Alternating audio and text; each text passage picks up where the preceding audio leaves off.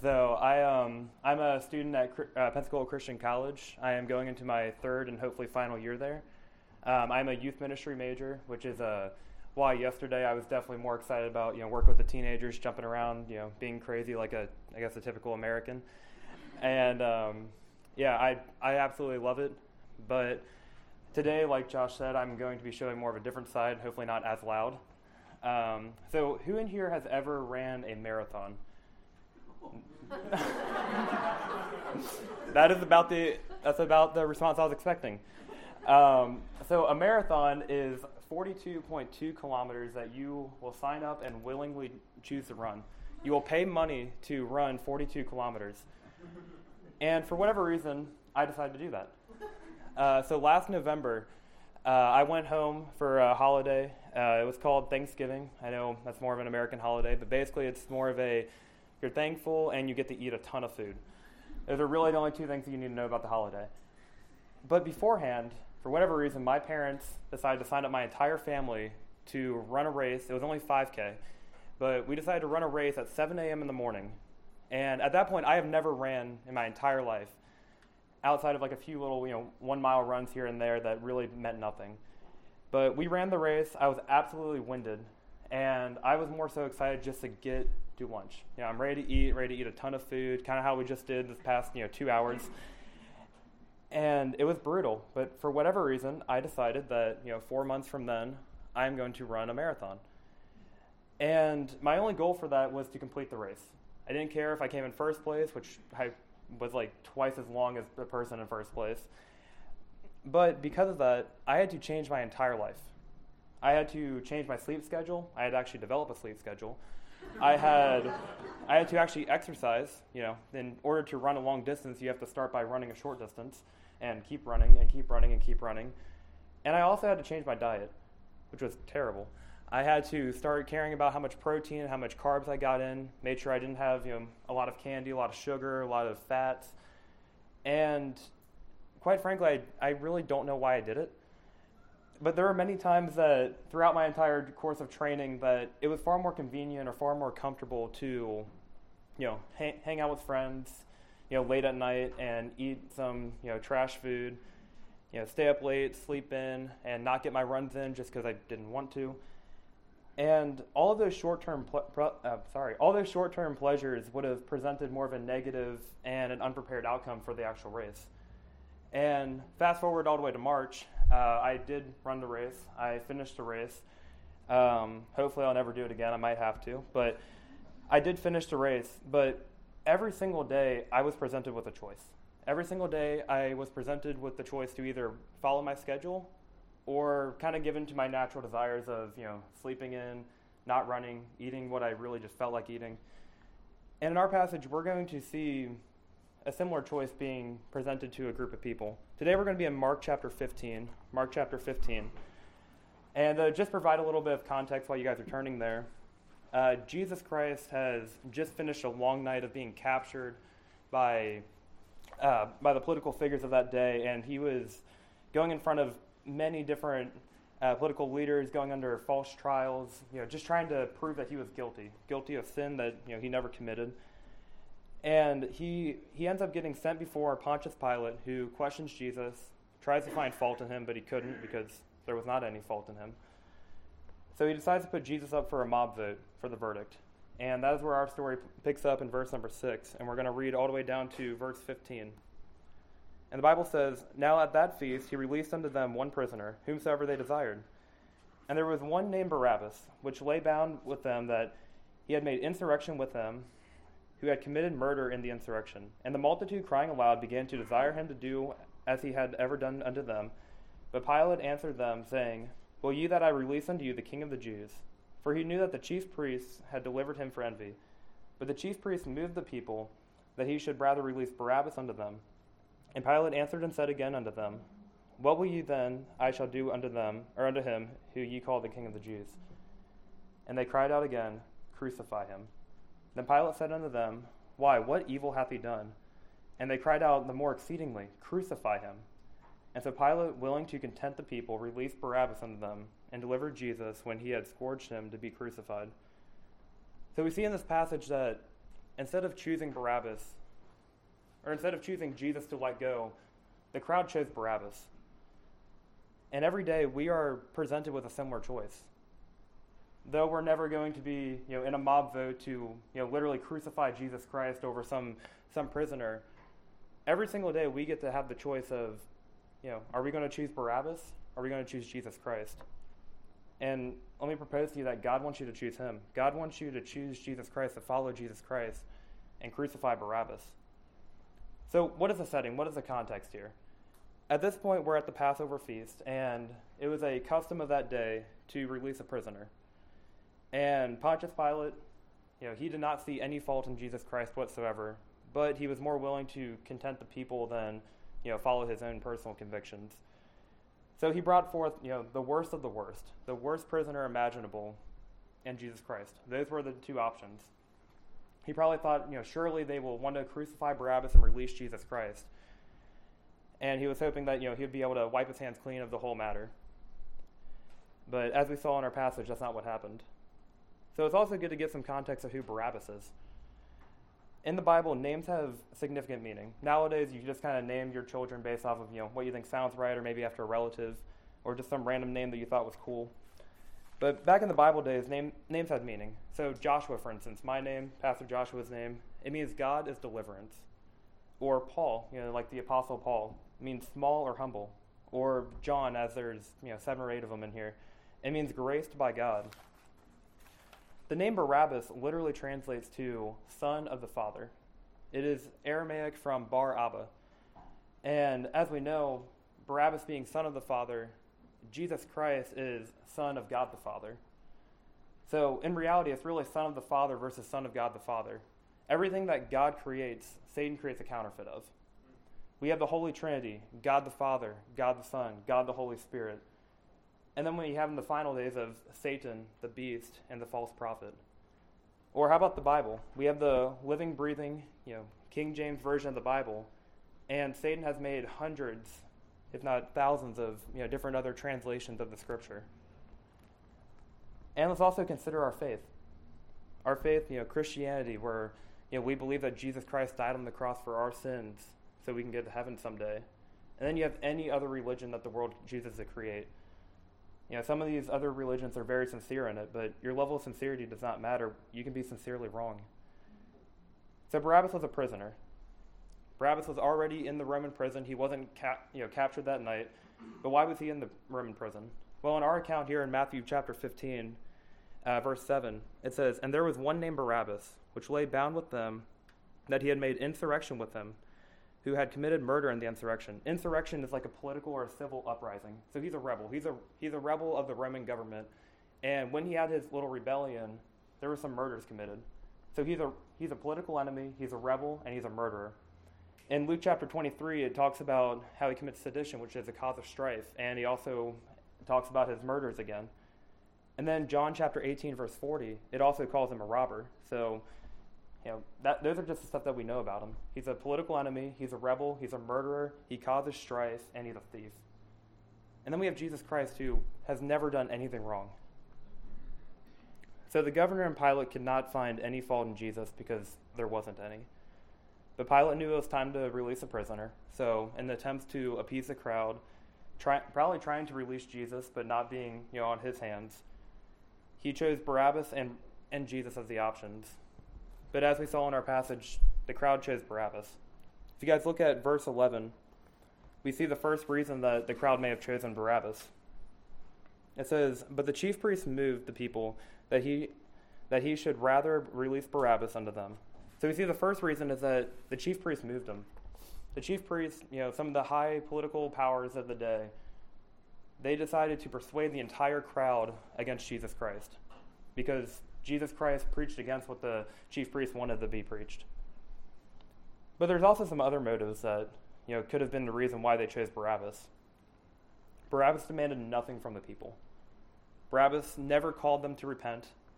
Barabbas never told them to, you know, to self-examine your life, to see what sins you may have deep down inside.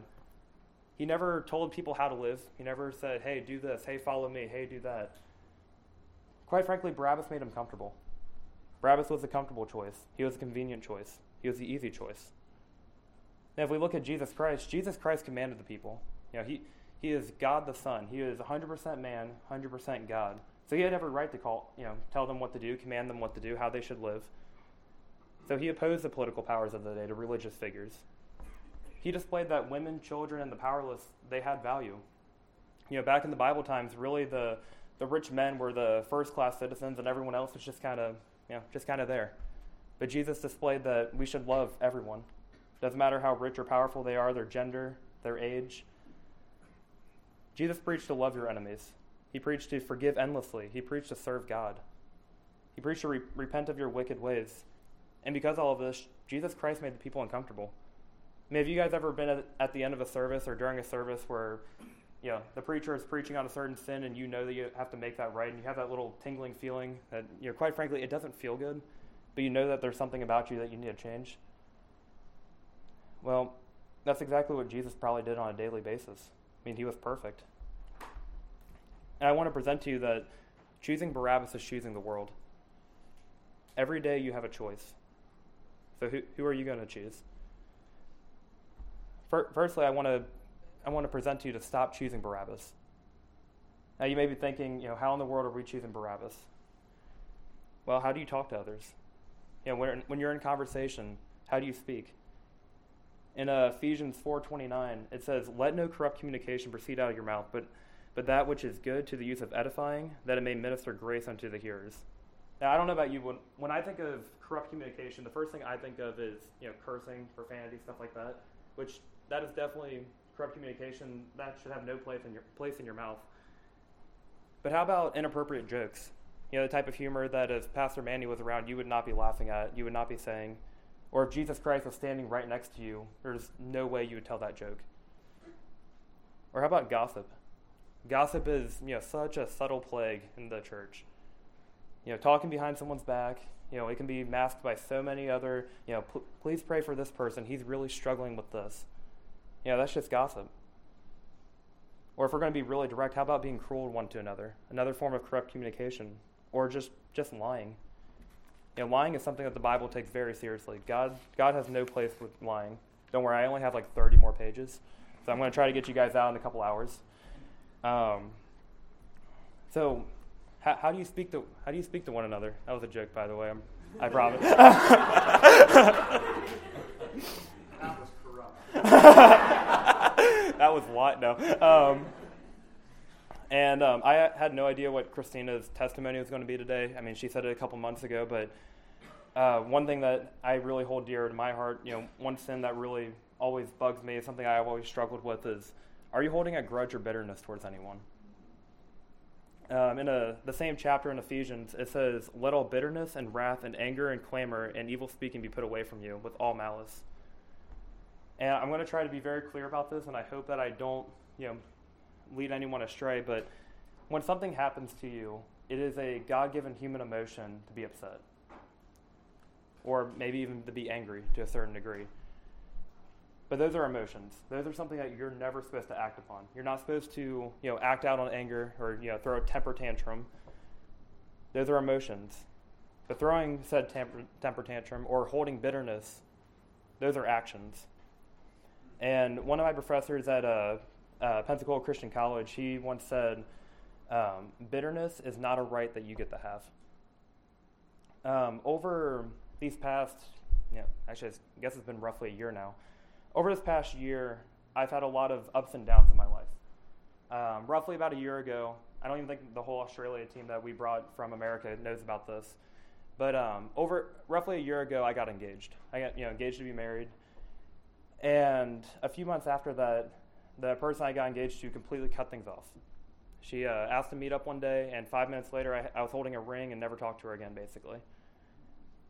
And as you guys can probably imagine, I was very upset. You know, the woman that I thought I was supposed to marry basically said, "Hey, we're done." That's just basically that's literally exactly what she said. Um, I walked away to my dorm holding a ring. I'm like, well, this is awkward. And really, for the upcoming, I mean, that was in October. So from October to February, I just had this level of bitterness and hatred just slowly, slowly, probably rapidly growing towards her, her family, any mutual friends that we had, you know, that more so sided with her and stuff. And it was one of the things that was eating me alive. You know, I was hoping that, you know, if she saw how well I was doing, that she'd be like, man, what a mistake that I made. I, you know, I was just really, you know, trying to get back at her any way that I could, but without being public about it because I, you know, my pride was still there. But in February, I we had a, a Bible conference at our school, and the last message really talked about forgiveness. And forgiveness was something that I really thought that I did, but I really never did. After the Bible conference, I texted her and I asked, "Hey, can we meet up?" And we ended up taking a walk together, and I, you know, I forgave her and as Christina said, there was a, a weight lifted off my shoulders.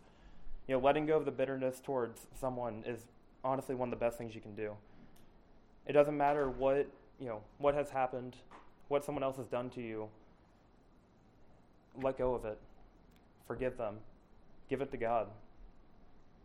Um, I worked at a camp one summer. It was uh, two years ago.